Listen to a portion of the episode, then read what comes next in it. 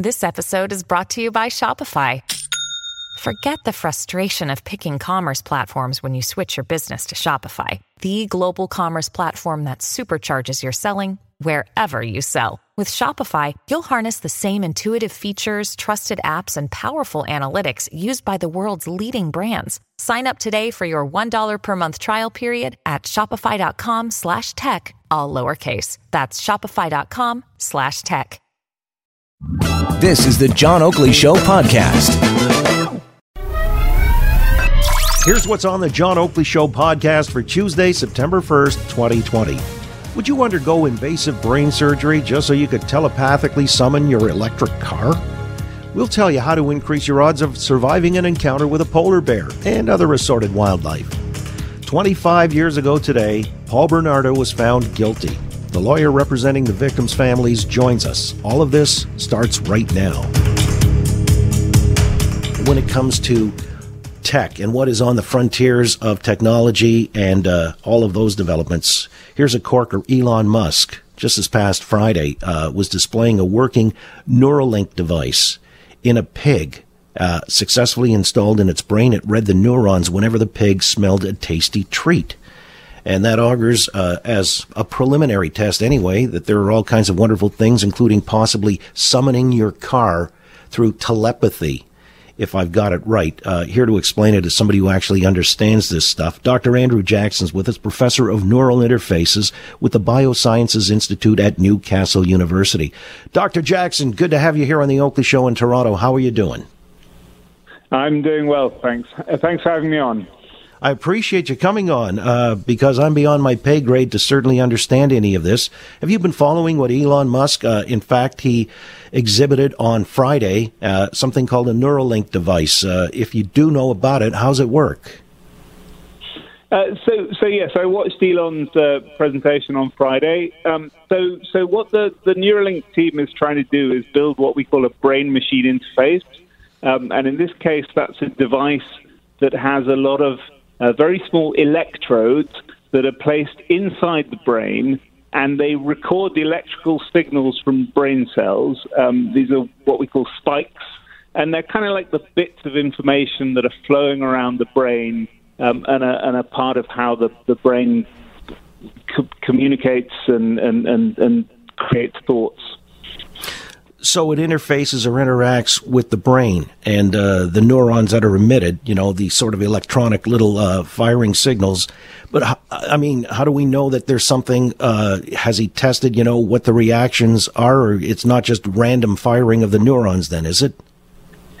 Uh, well, no, and, I mean it's worth saying that this is building on um, many decades of, of work in neuroscience to try to understand how the the, the electrical firing of brain cells relates to uh, what we're experiencing, what we're, actions we're trying to do.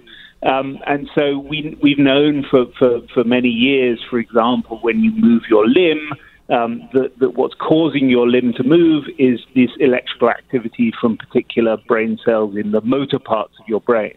Um, and the idea of a brain machine interface is that if you can listen to that brain activity, you can infer, you can decode an intended movement. And then, for example, if you are unfortunately paralyzed for some reason, um, that information that is read from the brain could be perhaps used to control uh, a computer, a wheelchair, a prosthetic limb, or some other assistive device. Um, and these are ideas that are, that are fairly well established now in the field. What Elon is doing is bringing uh, big investment and bringing, bringing um, expertise in, in electronic engineering and and and, um, and trying to actually kind of turn this from being a, a an idea that is a proof of principle idea into something that would actually be practically usable. Yeah, this is fascinating because if it can initiate certain actions, uh, I mean, for want of a better descriptor, uh, it's likened to telepathy. And uh, if you can have the brain firing in somebody who's, say, uh, has lost uh, all mobility in the appendages, is it something that would be akin to that, kind of like a telepathy, uh, moving things with your brain? Um, yeah, so so it's already been shown in, in, in some previous previous work. Um, from from particularly a, a trial called BrainGate. Um, there are some some individuals who have been paralyzed by spinal cord injuries, motor neuron disease, who have had electrode arrays um, similar to, to, to, what Neuralink is developing, uh, placed in their brain, and they have been able to use these uh, electrodes to control uh, cursors, control robotic arms. Um, I think it's worth saying that there's a big difference between being able to move a, a computer cursor left, right, up, and down on a screen versus being able to communicate kind of complex thoughts and ideas and, and emotions and this sort of thing. So, so to describe it as telepathy is to um, present it perhaps as, as a, a, more sophisticated version of what has been demonstrated to date. Um, but, you know, with the, the hope is that with developments in this technology, the, the um, extent to which uh, we can we can decode and infer signals from the brain will improve over time. Again, with Dr. Andrew Jackson, professor of neural interfaces with the Biosciences Institute at Newcastle University.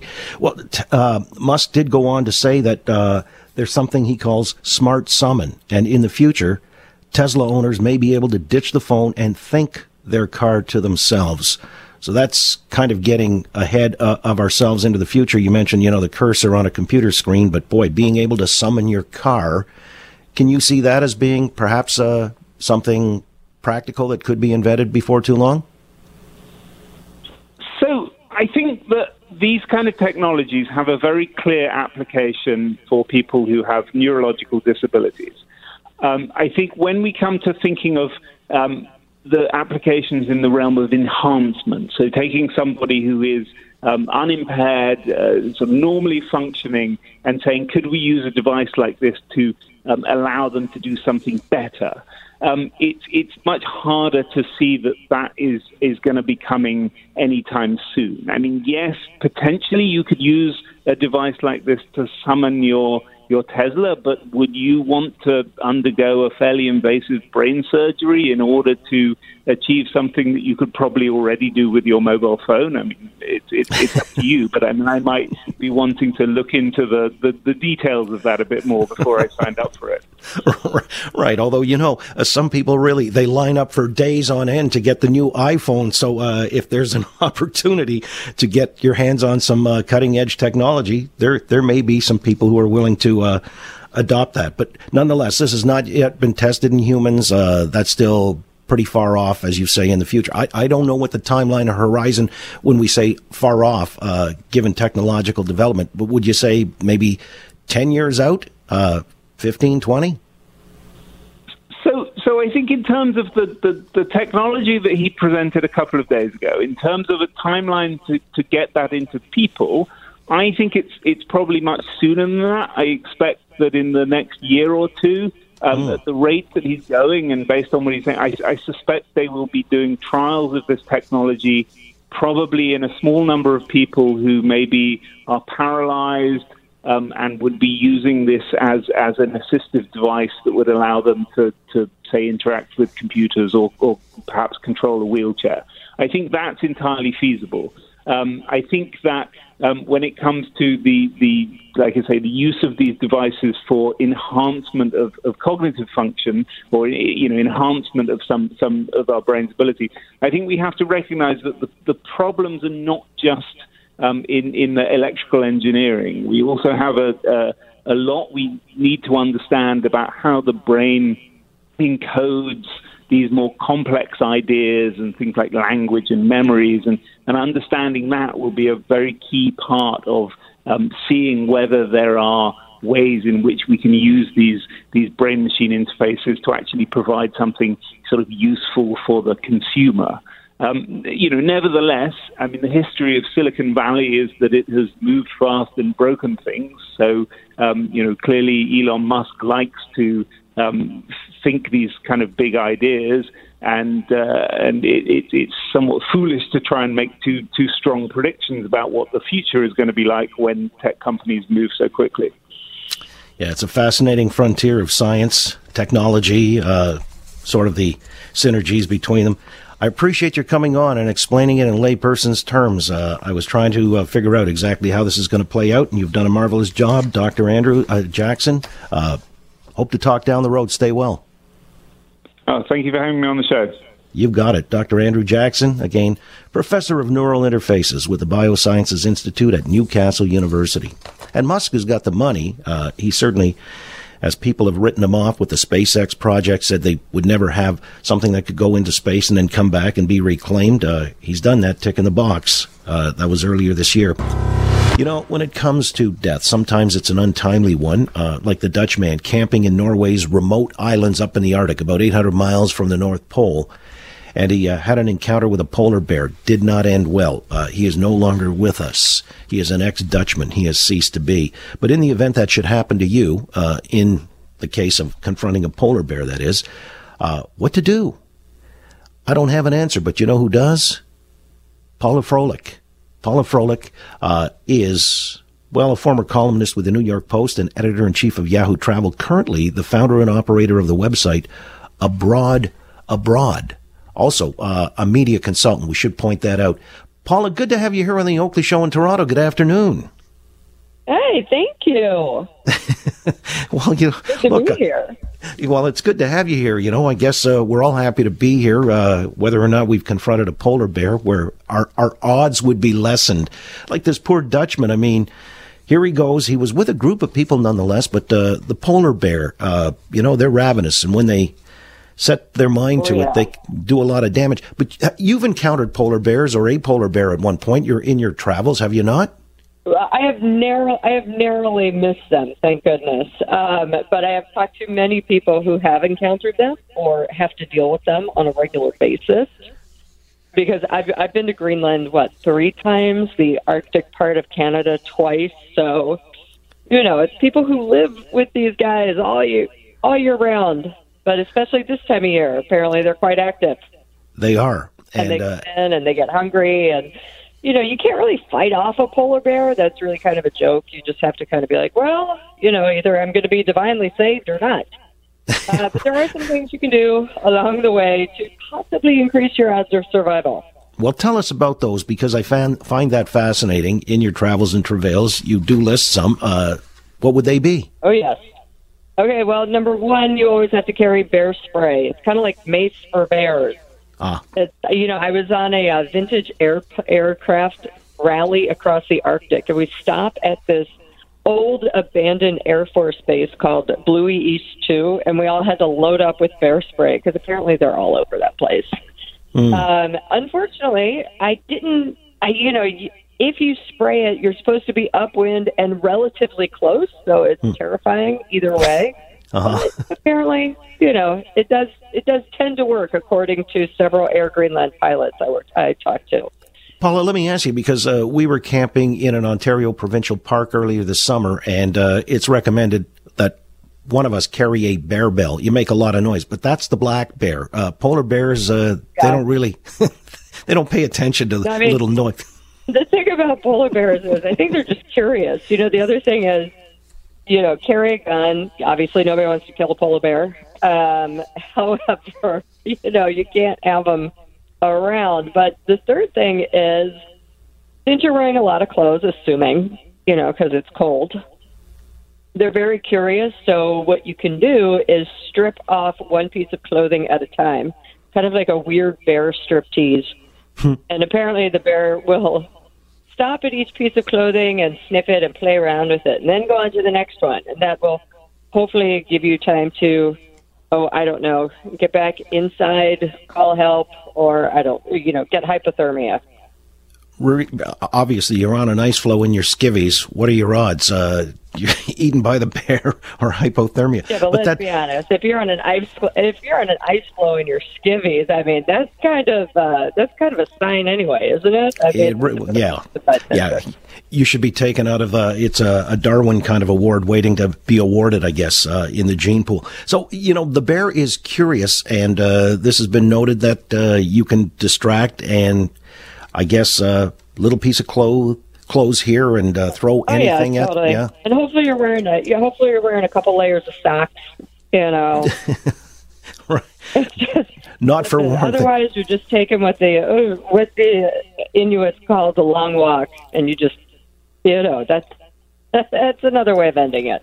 Well, let me ask you because you know uh, the polar bear, obviously, uh, which we have in our high Arctic. Uh, we don't have a lot of animals that will necessarily attack you. Well, the moose may. You know, in rutting season and whatever, the moose can be a dangerous beast. Yeah, I wouldn't. I wouldn't put anything above moose or elk. I mean, come on, you've got like some really crazy seals with teeth. No way, man. Okay, you're right. Uh, the elk on the uh, well out west in Alberta, I notice on golf courses in Jasper and Banff, they actually have uh, red circles painted on them when they're in a dangerous uh, time of the year, so as people to know, uh, stay steer clear and don't think they're all warm and fuzzy and cuddly. And the grizzly bear too is kind of like the polar bear. Have you ever been, as uh, again the founder of the website A Broad Abroad, places like Africa with elephants and rhinoceros? and these, Yes, I, I have many times. And, and so uh, it's very. I mean, you keep your distance. Well, do you? Because some people, you know, I guess this might be apocryphal, but uh, standing your ground with a charging elephant will get it to stop. I don't, I don't know if I'd risk risk the whole uh, thing. It's like that guy in the. Uh, first of all, if you're close enough for that elephant to charge, you're in a little bit of a situation anyway, aren't you?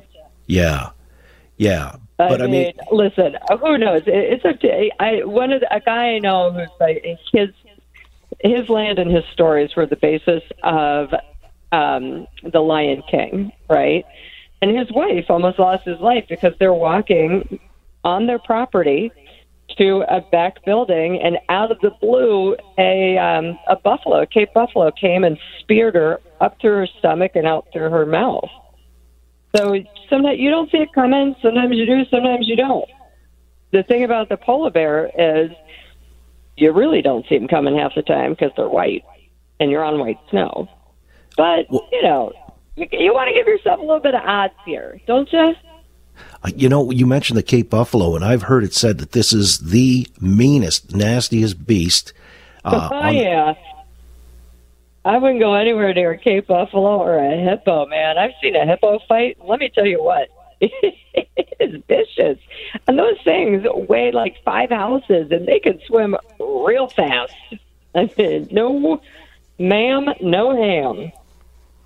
When I was in Alaska several years back, I noticed that the locals uh, tended to carry guns around with them. Uh, now, I get it; it's America, but uh, and we're maybe not as, uh, you know uh, we don't see this commonly in Canada, but nonetheless, with the animals, the size of the animals and those types, like grizzly bear, primarily was the concern. Uh, the right. gun is a per, gun is a pretty good uh, line of defense as well, is it not? Not that we're necessarily advocating uh, shooting for its own sake. I mean, no, I mean, you know, I, I said this earlier. You don't want to kill a, you don't want to kill any animal really, unless you're eating it.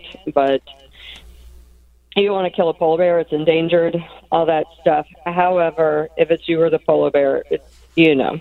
And the other thing is, if you're coming into contact with a polar bear, the polar bears normally are not, don't want to go into town. That is not their idea of a good time. They're, if they're coming into town or they're coming close to people, usually because they're sick or starving. What about and playing so you need dead? To take care of that. I understand. Playing dead seems to work with some bears, some species of bears. Uh, maybe not so much with the grizzly or the polar. You know, I have not heard that. Also, because again, if they're hungry, they're still going to smell that you're not dead. you know, there was a um, there was like a there was a big old uh, there was a gift that went like popular a couple years ago, and it was completely insane, and it was titled "Friendship." You know, and it was like this sled dog on his sled house, and he looked miserable, and there was this polar bear licking him, and they were like, "Look, friends." And what they didn't notice, uh, you know, didn't note in the meme was that the polar bear killed and ate the dog after. So, you know, it, it, you know. Well, yeah, uh, I'm sure confronting a polar bear, uh, it would smell more uh, than that I was still alive uh, because I'd be uh, loading my shorts. So where are you off to next? I mean, you're well traveled, the writer at large for the New York Post, a media consultant, founder of the website A Broad Abroad. Uh, so where are you taking off to in the foreseeable future if you can travel with COVID 19? I am stuck. I don't know if you've noticed this, but Americans are on the no fly list for everyone except for, I don't know, Brazil, Mexico, and Turkey. Well, the the Amazon's wonderful at this time of year. Certainly is, especially in a country that's treated COVID as seriously as we have. So, yeah, no, I am definitely not going to go be a carrier to some tribe that you know. Yeah. I, so I, you're. I'm being, uh, I'm being very respectful this year and just living on memories and doing some internal travel I might go to the Berkshire Mountains, but yeah, international's on hold until everything's a little bit more sorted. Yeah, you're landlocked. As a matter of fact, in New York City too, the mayor doesn't want any in uh, restaurant dining until a vaccine is found, and people are apoplectic. They're saying, "What is he thinking?" Because across the river in Jersey, you can actually dine in, but not in New York. Uh, there's your there's your mayor De Blasio. Good luck with that. Uh, yeah, anyway. listen, I'm not a De Blasio fan, but I will say New York, uh, New York City, at least is on. You're allowed to uh, you're allowed to fly to Costa Rica. You know countries are opening up to New York residents because at least New York City we got hit so bad. We're, our uh, you know our infection rate is now down to I think seven point two percent.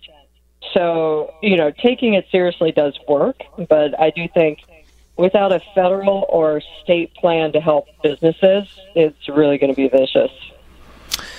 That's the world we live in, uh, whether it's the animal kingdom or just this COVID 19. Uh, in any event, Paula, good to talk. I appreciate that. I hope you do get uh, out you. and about before too long. And thanks for the tips on confronting a polar bear. Should that happen, we're better served for it. Uh, stay well. Oh, my. Well, if you guys want to see actual photos, go onto my Instagram. It's at PFRO.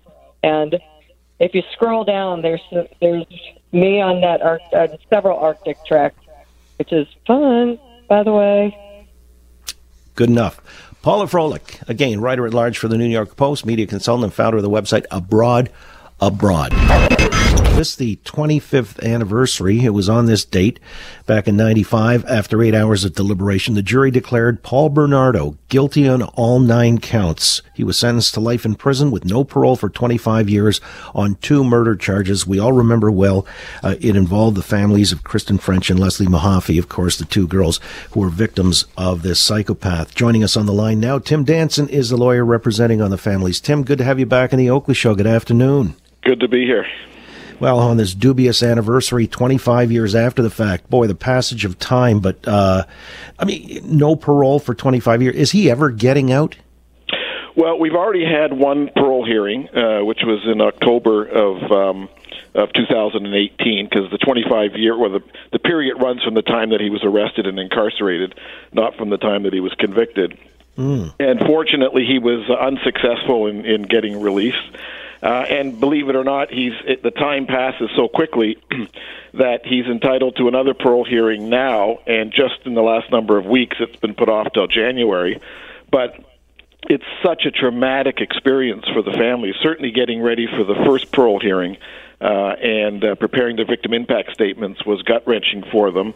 And then they have to do it all over again. But um, while we're not taking anything for granted, um, we are not being presumptuous. Uh, we're not letting our guard down, so we're preparing for these parole hearings. And um, uh, having said that, my my my view is is that uh, there's no chance of Paul Bernardo ever being paroled, uh, and um, and I do believe that he'll die in prison.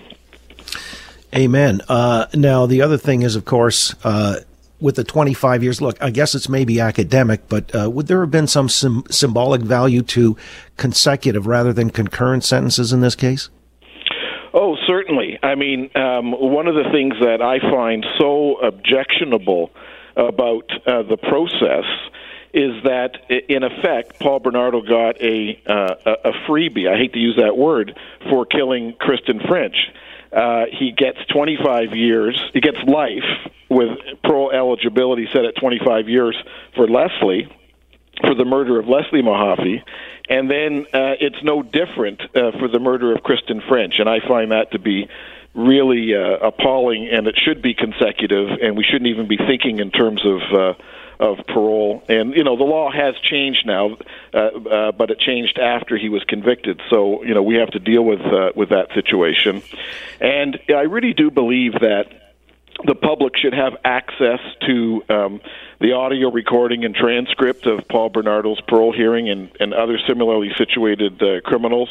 And we are, in fact, in the uh, federal court in February um, trying to get an order that uh, the audio tape, uh, at least, be released to the public, as well as the documents that Paul Bernardo is relying upon to persuade the parole board uh, to be released. I think the public we had a, the public followed his his his trial. They followed his dangerous offender application.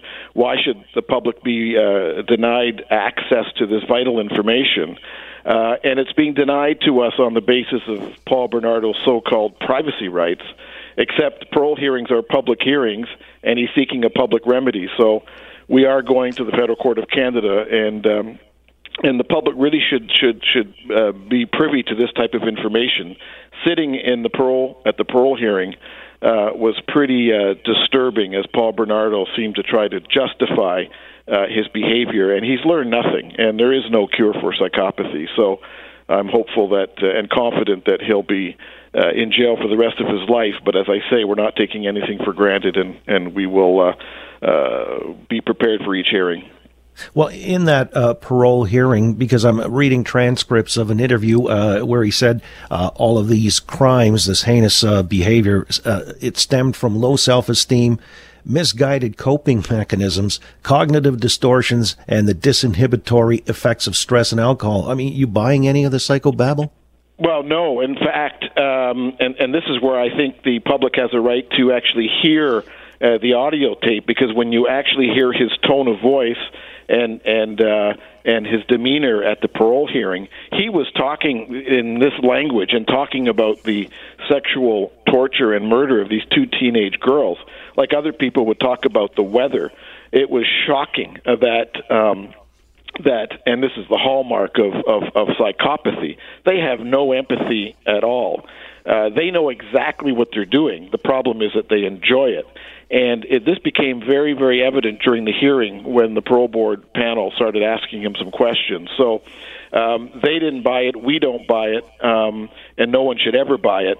Um, uh, the, the people like him are, are life for, for people like Paul Bernardo truly means life, and people think that life means 25 years. It doesn't. It just means that you have parole eligibility. And I do believe, and this is something that we we uh, are advancing and will continue to advance strongly, that the criteria for Paul Bernardo cannot be what I would characterize as the standard criteria for parole. They also have to factor in significantly the much higher threshold he has to overcome, which is the dangerous offender designation, which is a very high threshold and he hasn't been able to produce any kind of medical evidence or any evidence of any type that would dis- displace the evidence that was presented at his dangerous offender application. Well, in that event, if I understand the law correctly, Tim, if uh, you're designated a dangerous offender, you can be held at Her Majesty's pleasure indefinitely. Is that the case? Well, it is an indefinite designation, but to the, the legislation and to pass constitutional muster, uh, the parole board still has to review it. Like we don't have in this country that you just throw away the key. So there is a process, and it is the parole board uh, that that uh, considers the uh, the dangerous offender designation. Um, but I think that one ought not to conflate uh, the dangerous offender designation and the traditional parole criteria. I mean, ultimately, it comes to public safety. But um, but when you've been designated a dangerous offender based on some very compelling evidence, which the Crown had to prove beyond a reasonable doubt, then we should be seeing uh, medical experts uh, testifying at a parole hearing to displace that, and that doesn't exist. And I think that's another reason why uh, he should he will never be paroled and he will die in prison. Again, with Tim Danson, lawyer representing the families of Kristen French and Leslie Mahaffy 25 years ago to this date, uh, when Bernardo was sentenced to uh, life in prison, so uh, he languishes there, but he's got parole hearings coming up, you said, again in January. Now, do the families still attend? Uh, I mean, what kind of a gut wrenching ordeal must that be? Well, I mean, it was it was it was gut wrenching. Doesn't even come close to explain to be in you know these rooms in the penitentiaries. We, this was at Millhaven where we, where we had the uh, the parole hearing. Uh, we're in a very small room, and so the families and myself are are like just feet away from Bernardo for the day, and that's that's that's pretty difficult. As to January, uh, we'll have to see just because of COVID. Um, currently, they're doing these parole hearings uh, by video conferencing, but. Um, uh, we'll see if he actually goes ahead in January. Uh, last time, uh, he had six uh, parole hearings, which he adjourned. Uh, which I don't think should be permitted either, because it means each time the family is getting um, geared up for the hearing and getting ready to read their victim impact statements. Uh, Donna French read a, a, a, a powerful um, victim impact statement on behalf of her family. Debbie Mahaffy did for her family. Very, very difficult. But each time you have to come forward to to present your impact statement, um, it just tears them apart. And and and it's what you said really at the at the opening here. It's hard to believe that 25 years has gone by. Mm. Um, but it's something that they have to address every two years, which I think is another area where we need to change the law. I think that's unfair to victims. Um, but uh, but they will not abandon their, their children, and they will be there, uh, and their voice will be, voices will be heard. Yeah, having to endure that nightmare uh, on a daily basis, I'm guessing. Uh, by the way, it, it was anybody at the parole hearing advocating for Bernardo, you know, uh, some shrink or other suggesting that, you know, he's on the road to rehabilitation. His lawyer, for example, as I understand it, was talking about maybe a facility on the grounds of Collins Bay Institution where, you know, they would show some latitude towards him. Anybody advocating for him? Uh, apart from his lawyer, no. His case management team didn't think that uh, that he was ready. However, I was disturbed by um, some of the uh, you know the reports, the psychiatric or psychological reports that were done internally uh, that were um, you know still didn't believe that he he he should be released, but that he was moving in a direction towards rehabilitation. Uh, there simply is no rehabilitation for psychopaths. It's that simple, and um, and we're certainly going to uh, uh, make sure that everybody who's participating in this procedure is held accountable, which is another reason why the public. This should be a transparent process, so the public itself can judge how the parole system works and whether it's working uh, uh, efficiently and effectively, just like we do with the trial system. Well, is there an initiative uh, somewhere in the pipeline to uh, maybe get the justice system or the ministry to uh, change the whole rules of engagement when it comes to these matters? Yes, well, that's exactly the the um, the application that we now have in the federal court uh, c- coming up in I think it's February 24th. We begin the hearing. Um, it started under a, an ATIP request, an access for information request, where uh, at least um, the public uh, should have full access uh, to uh, the, the very documentations that these the people like Bernardo are relying upon. So at least we can judge it that way. And the audio tapes uh, and transcripts of those audio tapes should be made public. Uh, so that the public uh, is is able to follow exactly what's happening at the hearings and looking at and being able to weigh in on the type of evidence that's being put forward, because a lot of it is is uh, in favor of some of these offenders uh, is just junk. And they they know they know how to talk. They know how to talk about. They use the words remorse.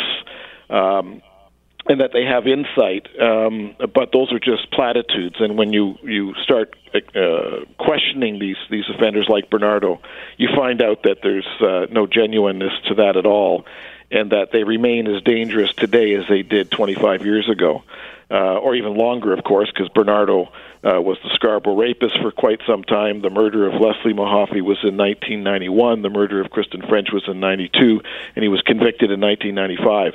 The, the, the Bernardo today is the same Bernardo then and uh, and uh, we shouldn't be fooled. The other thing about uh, psychopaths is that they are generally uh, many of them are uh, are intelligent uh, and they uh, uh, and they're they can be endearing, uh, but uh, but very very dangerous. Tim, before I let you go, uh, not to digress, but uh, what of Karla? Well, you know that's something that uh, will always bother me. Um, you know, as people know, quite some time ago, um, I, I believe that Karla Homolka had had breached her plea bargain uh, and should be sitting and should have been sitting in the prisoner's box beside uh, uh, Paul Bernardo. Uh, she did get away with murder, in my view. She's living a, a free life in Quebec, has children. Um, um, you know, I feel badly for the children. They're not responsible for any of this, but it, it, it is very, very difficult to know uh, that uh, a person like her, who is also a psychopath, uh, got away with murder and is living freely. Uh, not something that uh, that Kristen French or Leslie Mahaffy can, can can enjoy. A remarkable uh, saga, this 25 years after the fact. Tim Danson, you were there from the hop, and uh, I appreciate you weighing in this afternoon and wish you the best uh, with the initiative before the courts and certainly for pressing the case, too, uh, so that this one never uh, fades from memory and people forget just uh, how horrific this all was. Thanks so much for your time, Tim. Yeah, thank you very much. You got it. Tim Danson again, lawyer representing the families of Kristen French and Leslie Mahaffy. This has been the Oakley Show podcast for Tuesday, September 1st, 2020. You can listen live weekday afternoons from 3 to 6 Eastern. Turn the dial to 640. Listen live at 640toronto.com or search the name John Oakley on Spotify or wherever you get your podcasts.